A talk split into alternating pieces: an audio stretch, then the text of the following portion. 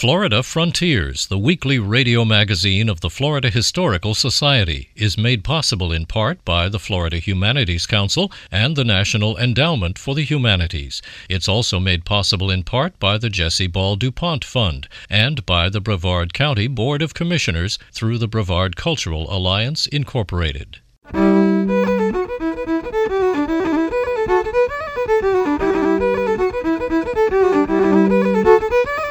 This is Florida Frontiers, the weekly radio magazine of the Florida Historical Society, on the web at myfloridahistory.org.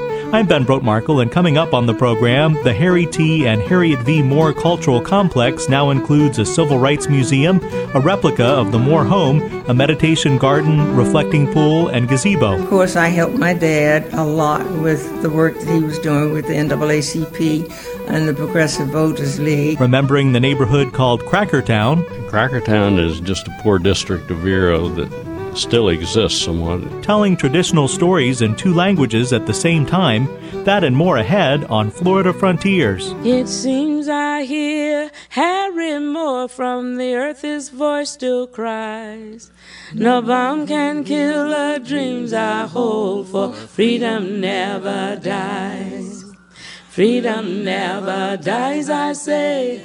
Freedom never dies. No bomb can kill the dreams I hold, for freedom never dies. It happened in Florida, the land of flowers. It was on a Christmas night. Men came stealing through the orange grove, men of hate carrying dynamite. It was to a little cottage, the family, the name of Moore. At the window hung sprigs of holly, a fine wreath at the door. It was on a Christmas evening, and the family prayers were said. Mother, father, daughter, and grandmother went to bed. The father's name was Harry Moore of the NAACP. He fought for the life for us to live. Black folk must be free. It seems I hear Harry Moore from the earth, his voice still cries. No bomb can kill the dreams I hold, for freedom never dies. Freedom never dies, I say. Freedom never dies. No bomb can kill the dreams I hold, for freedom never dies. The Ballad of Harry Moore by Langston Hughes tells the story of slain civil rights activist and educator Harry T. Moore, who was killed when a bomb exploded under his home in Mims, Florida on Christmas night 1951. His wife Harriet died nine days later from injuries sustained in the blast. The Moore's only surviving daughter, Juanita Evangeline Moore, arrived at the home site from Washington, D.C. two days after the bombing. Photographs from the Florida State Archives show what she saw that day, a home so severely damaged by the bomb that it was knocked off of its foundation. A replica of the Moore family home now sits on the site where the original family home once stood. I spoke with Evangeline Moore while sitting inside the newly constructed replica of her family home. One can only assume that as Ms. Moore looks around the reconstructed house that it brings mixed emotions for her. Yes, but mostly pleasant ones because uh, it looks so much nicer. I remember when I came home uh, that Christmas, I arrived on the 27th of, no, of December, and one of the first stops we made after the announcement was made by my uncle at the train station that the house had been bombed, my dad was dead, and my mother was in the hospital. I did come back to the house. Uh, it was, I can't, I can't explain the feeling that I had. I walked in the front door, and as you can see, I could see my parents' bedroom, big hole, and the the mattress and the bed and everything was in that hole, and parts of the ceiling rafters was all there.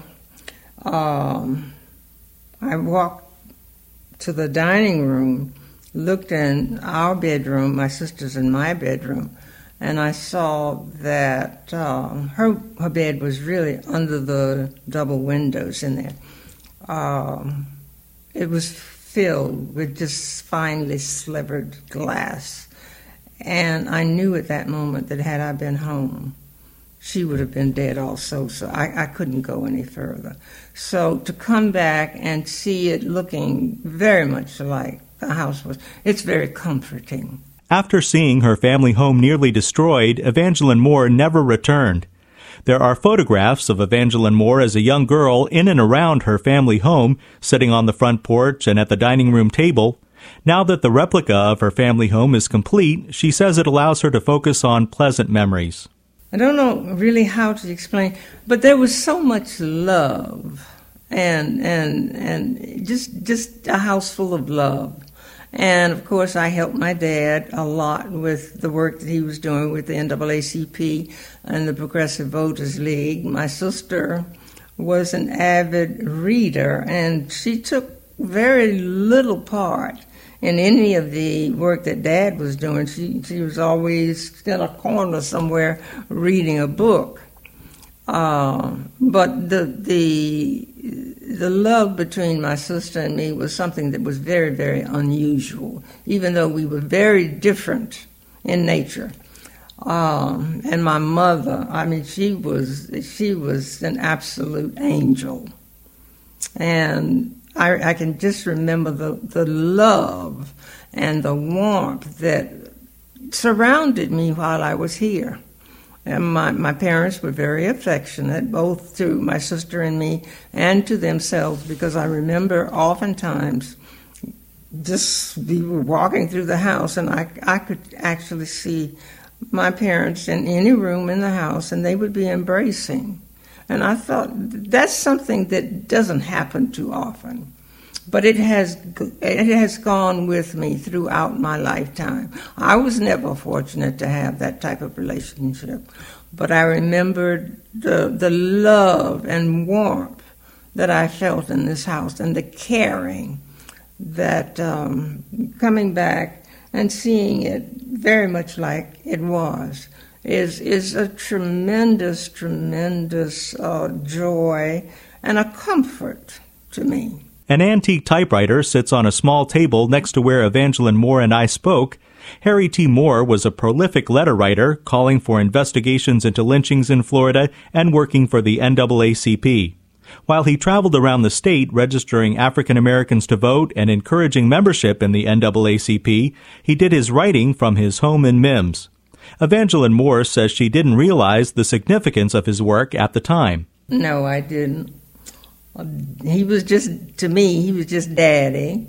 And i knew i mean i knew that he was doing some work but i didn't rem- recognize the the tremendous effect that it was having on citizens of america until after he was dead and i was, you know, after actually after Ben Green wrote his book, it was only then that I realized the magnitude of the work that my dad had done. Although I helped him because I can remember running off sample ballots on the ditto machine and addressing envelopes and licking envelopes and licking stamps, and of course, always trailing behind my dad when he would go to the post office to mail them. I knew he was doing something that was very important, but um, I just didn't at that time realize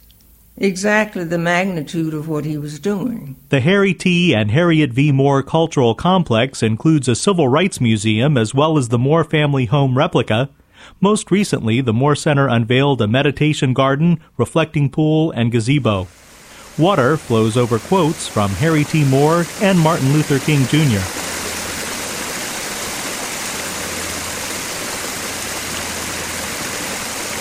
At the dedication of the Moore Center expansion, speakers included State Senator Tony Hill and Bill Gary, president of the Moore Cultural Complex. State Senator Thad Altman addressed ongoing efforts to recognize the Moores. This is a very, very important spot. It is hallowed ground. And I hope this is only the beginning uh, in remembrance of the Moores and the great sacrifice. And I tell you, um, Senator Hill worked on a project. Uh, Senator Hill and, uh, and I worked on a project last session. We didn't quite get it through, but it will be one of the first uh, bills that I will pursue, and that's renaming State Road 46 after the Moores. You know,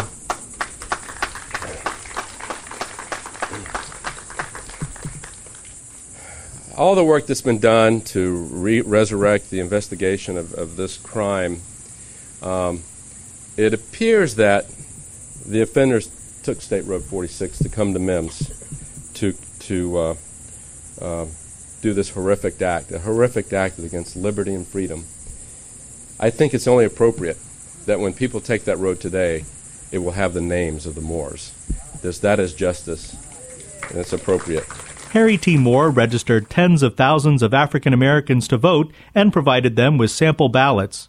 Brevard County Commissioner Robin Fisher made an announcement of particular relevance. I was hoping uh, uh, Supervisor of Election Lori Scott was here, but she had I don't think she got a chance to make it today. But uh, uh, talking to her last night, I told her I was going to go ahead and leak it out a little bit. But you know, it's only fitting, and you think about all the things that uh, the Moores fought for, and one of them was everybody having the right to vote. That we're going to make this a precinct that uh, you can actually come and vote at. So she,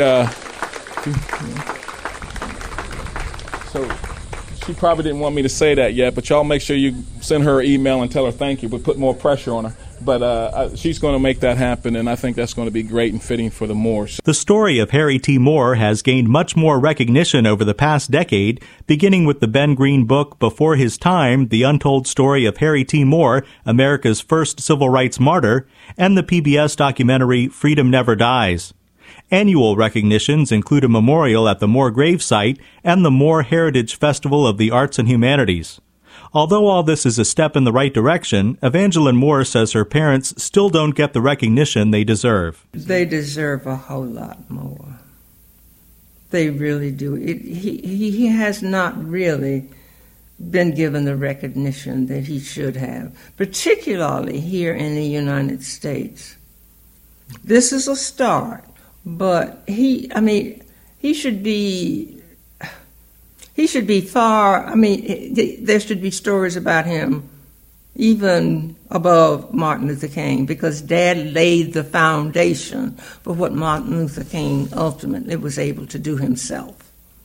And I think it's a shame that uh, every time Black History Week, um, a month, and all this stuff, Dad should be at the top of the list when you start talking about people who gave their lives so that black people could have equal rights.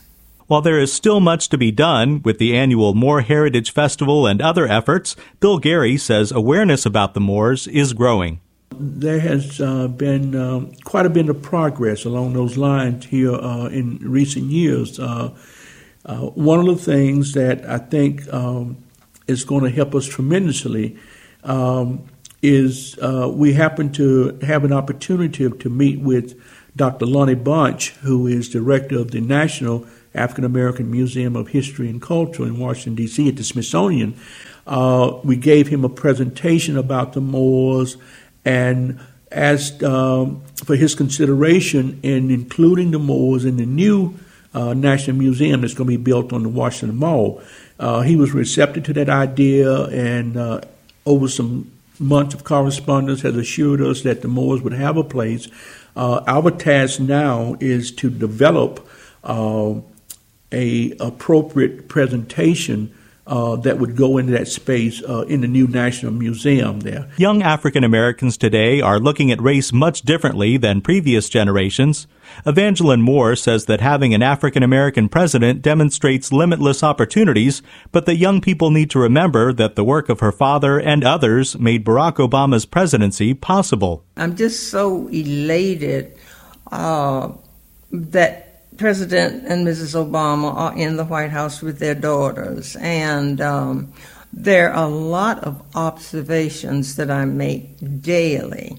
Um, the, the, the relationship and the love and affection that I can see, which transpires between President Obama and his wife and his two little girls, reminds me a lot of the relationship that my mother, my father, my sister, and I had. The Moore Cultural Complex is located on Freedom Avenue in Mims, just north of Titusville in North Brevard County. So if you see our Harry Moore walking on a Christmas night, don't you fear and run and hide. He has no dynamite.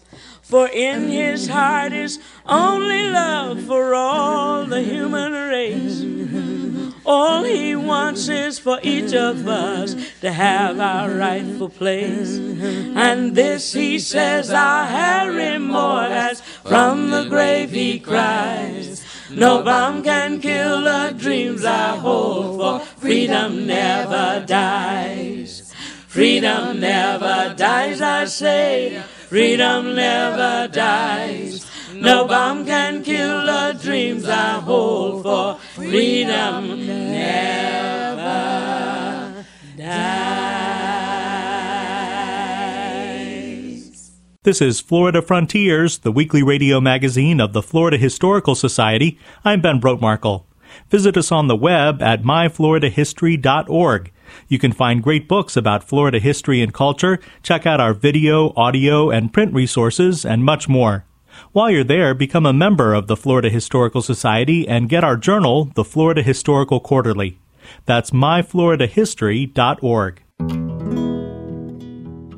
In 1513, Spanish explorer Juan Ponce de Leon landed on Florida's shore, beginning a cultural relationship between Spain and Florida that will be commemorated throughout the state on its 500th anniversary in 2013. This moment in Florida history features historian Michael Gannon. Florida has the oldest recorded history of any of the American states beginning with the discovery and naming of Florida by Juan Ponce de Leon nearly 500 years ago. There followed thereafter a 48 year long period of Spanish and French exploration, a 198 year period of Spanish settlement, a British interregnum of 21 years, a second Spanish period from 1784 to 1821, a United States territorial period of 23 years, U.S. statehood from 1845 to the outbreak of the American Civil War, four years as a member of the Southern Confederacy, and 146 years as, once again, a state of the American Union. Whew, it tires the mind to comprehend all that. But just remember this that in 2013, Florida will observe a half millennium of written history. No other state can make that claim. University of Florida historian Michael Gannon. This moment in Florida history was created and produced by the Florida Humanities Council with funds from the Florida Department of State Division of Cultural Affairs, commemorating 500 years of Spanish history and culture in Florida. This is Florida Frontiers, the weekly radio magazine of the Florida Historical Society. Marshall Goodnight has fond memories of the neighborhood that he still calls Crackertown. It's a place that most folks now living in Vero Beach have never heard of.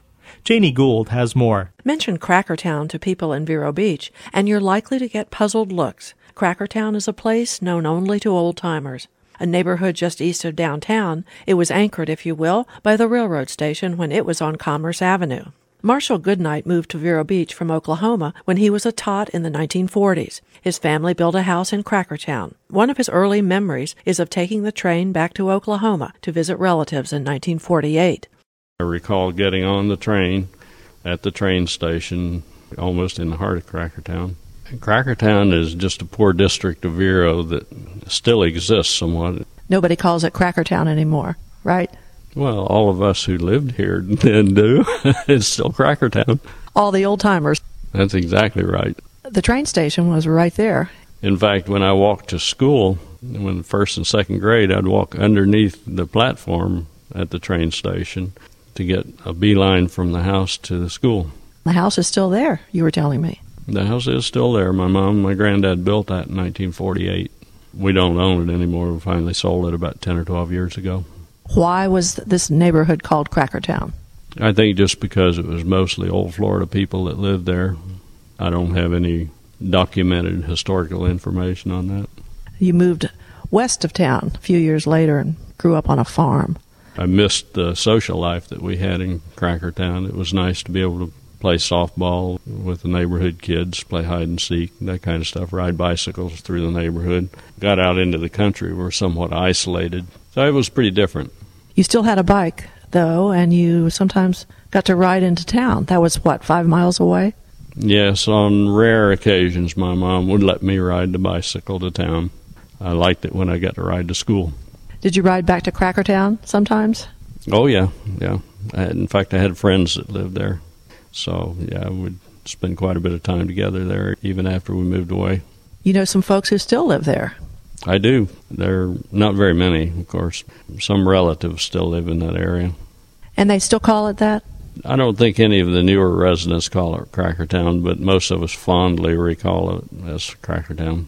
I think some new residents wouldn't know what you were talking about or where it was or is.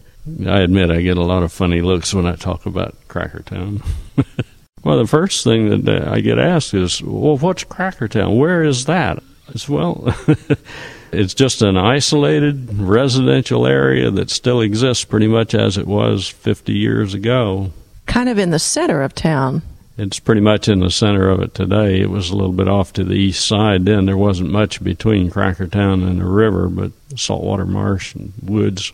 Rock Ridge took care of that. How would some of your folks feel, do you think, if they came back and saw everything that surrounds Crackertown? The Miracle Mile Shopping Center, Publix, a four lane US 1, the Press Journal building, all those things. What do you think they would think? I can't imagine what they would think. They'd feel pretty out of place, I'm sure. When you drive on, let's say, 10th Avenue, which is now a busy street, do you ever think about Crackertown and what it used to be like there? I still drive through Crackertown periodically because there are a lot of memories there. I like to drive up and down each street, look at each of the old homes that are still there, and uh, remember who was living there at the time. We had so many kids that we could play with. Every house had kids that were in our age group. Of course, you weren't officially crackers since you had moved here from Oklahoma. It seemed like we fit in. I guess if Oklahoma had crackers, we'd fit into that social category. Marshall Goodnight owned a lawn equipment business for many years. Janie Gould prepared that report. This is Florida Frontiers. In South Florida, one storyteller is bringing people together with traditional stories told in a unique way. Bill Dudley has more. In a sense, South Florida does epitomize much of what goes on all over because it is this great combination of so many different languages and peoples. But that's been the history of Florida. How many flags have we lived under? Bringing Florida's history and cultural diversity to life is one of the goals of storyteller Carrie Sue Ayvar, who says she became interested in the magic of storytelling at an early age when, as a young girl, she spent summers with grandparents in Miami Beach. They told stories every afternoon to keep us, I think, out of trouble or to help us figure out how to get out of trouble. They told us stories every night. My grandmother would take us around the world. She'd say, Where would you like to go tonight? And she would tell us a story from different parts of the world. I thought she had been everywhere. It wasn't until years later I found out she was just well read. And my grandfather was one of the best storytellers I've ever known. And most of the lessons that I still remember to this day were from his stories. Those stories about how you can change, make change happen through stories, has empowered me ever since. In college, Ayvar went to live in Mexico, where she learned Spanish and met her husband to be. We came from such different worlds, different languages, different cultures, different religions, totally different backgrounds. There were a lot of people who thought, well, we had nothing in common, but we had all the important things in common. I grew up with stories, and so did he. And that part was the same. So the rest really didn't matter. And we've been together over 30 years now. went to pick it up, she saw that it was una moneda de oro, a small gold coin. Well, La Mariposa took that gold coin and went straight for the market, el mercado. A ver, a ver, ¿qué compraré? What will I buy with this? One of Ayvar's special techniques is her bilingual approach to telling stories, speaking words and phrases first in Spanish, then English. For those that maybe the second language is, is English and Spanish is their first, I always say the Spanish first because then they get it for just a second before everybody else instead of always being a second behind. That's really powerful. It's also important for us to validate our own stories. So when we hear stories of others or when we hear our own stories, we're validated in those stories as well. Especially here, I think, in Florida, because we are a land of immigrants here in the United States. And Florida really epitomizes that. Many people will tell folk tales from another country, but when you can tell that culture's folk tale in its own language, we know that language holds so many values and holds so many hidden jewels of a story. And she's expressing them. Caren Neile is director of the South Florida Storytelling Project at Florida Atlantic University. In America today, we tend to associate storytelling with children.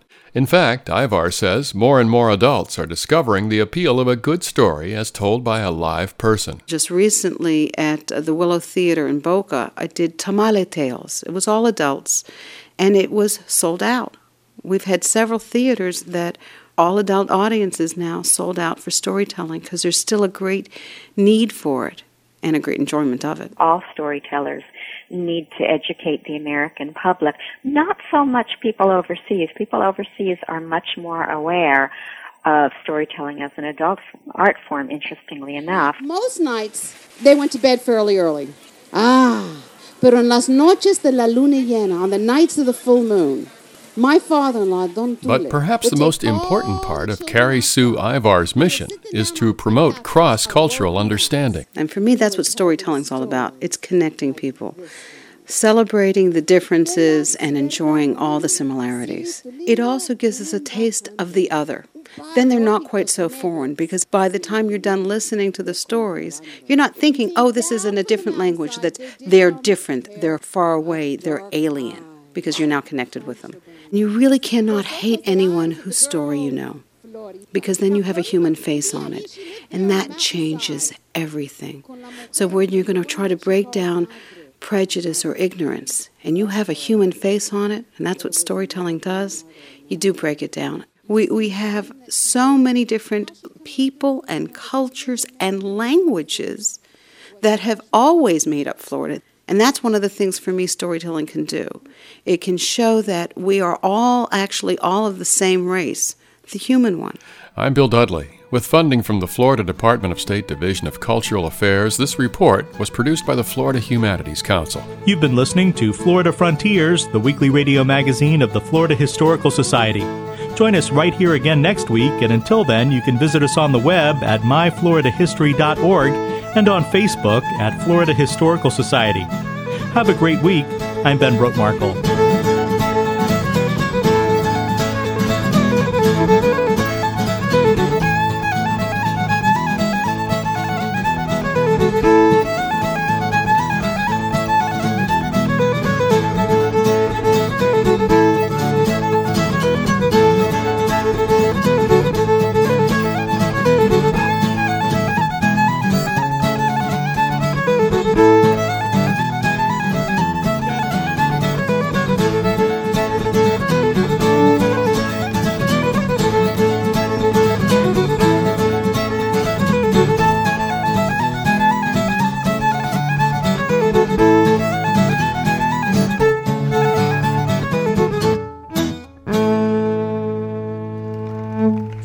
Frontiers, the weekly radio magazine of the Florida Historical Society, is made possible in part by the Florida Humanities Council and the National Endowment for the Humanities. It's also made possible in part by the Jesse Ball DuPont Fund and by the Brevard County Board of Commissioners through the Brevard Cultural Alliance, Incorporated.